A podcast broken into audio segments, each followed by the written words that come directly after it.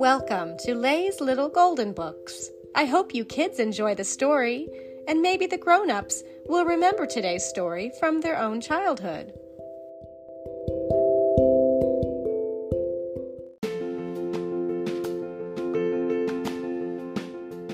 Disney Sofia the First The Perfect Tea Party, adapted by Andrea Posner Sanchez, a little golden book. It's an exciting day at Royal Prep. The fairies are choosing which student will host the annual school tea party.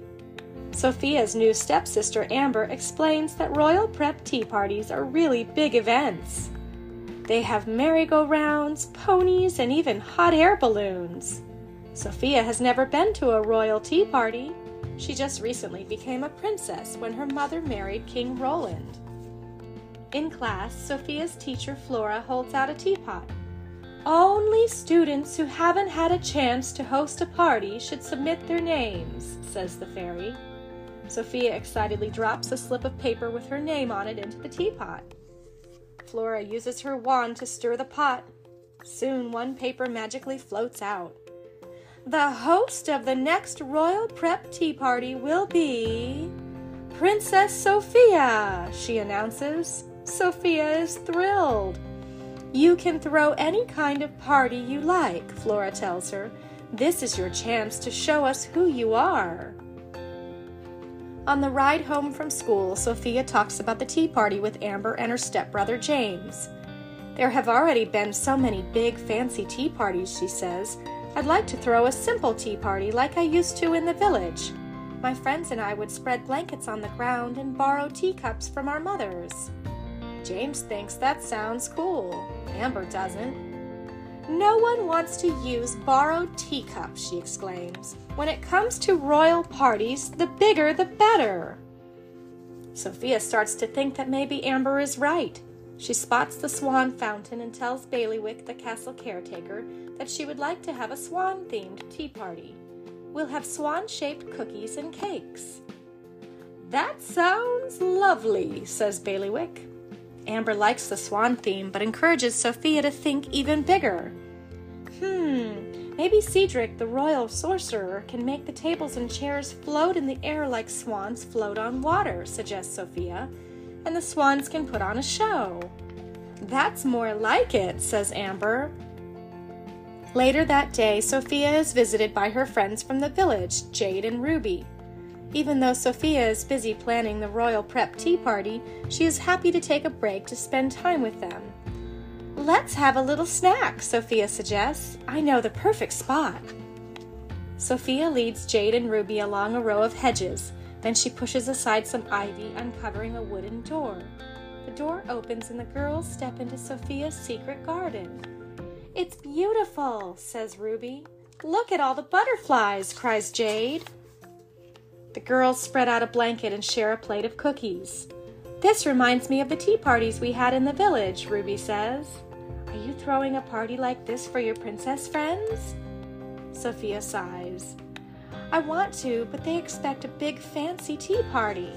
That's too bad because I'm having a great time just doing this, says Ruby. Me too, agrees Sofia. After a few more cookies, Sofia sadly says goodbye and gets back to her party planning. Ah, Princess Sofia, you are just in time to choose the plates for your party, Baileywick says as Sofia enters the dining room. Sofia looks at all the choices. She likes the simple white ones. Amber shakes her head and holds up a large, shiny golden plate. You need something like this, she declares. Remember, bigger is better. Sofia gives in and agrees to use the large golden plates. At another table, James is happily munching on a swan shaped cookie. These are great, he declares as crumbs fall from his mouth. You should order 200 of these cookies for the tea party and make them as big as possible, Amber tells Sofia. You'll need a huge swan cake, too. Sofia thinks it's too much, but she listens to Amber anyway. Next, Sofia heads to Cedric's workshop. I'm hosting a tea party tomorrow, and it would be great if you could make all the tables and chairs rise just a little bit off the ground, Sofia explains to the royal sorcerer. Do you have a spell that can do that? Cedric points his wand at a beaker on his work table. Floticus hovera-boo! The beaker twinkles magically and rises into the air. That's terrific, cries Sofia. See you at the party tomorrow. Sofia goes to the swan fountain. Luckily, the magical amulet King Roland gave her, the amulet of Avalar, gives her the power to talk to animals. I'm hosting a tea party, and I was hoping you could perform a water ballet, she tells the swans. It would be our pleasure, replies Portia. Great, see you tomorrow, says Sofia, and rushes off to find the perfect tea party dress. As the royal dressmaker hems her gown, Sofia tells her mother about the tea party. It is going to be so big and fancy. Amber says everyone is going to love it, she sighs.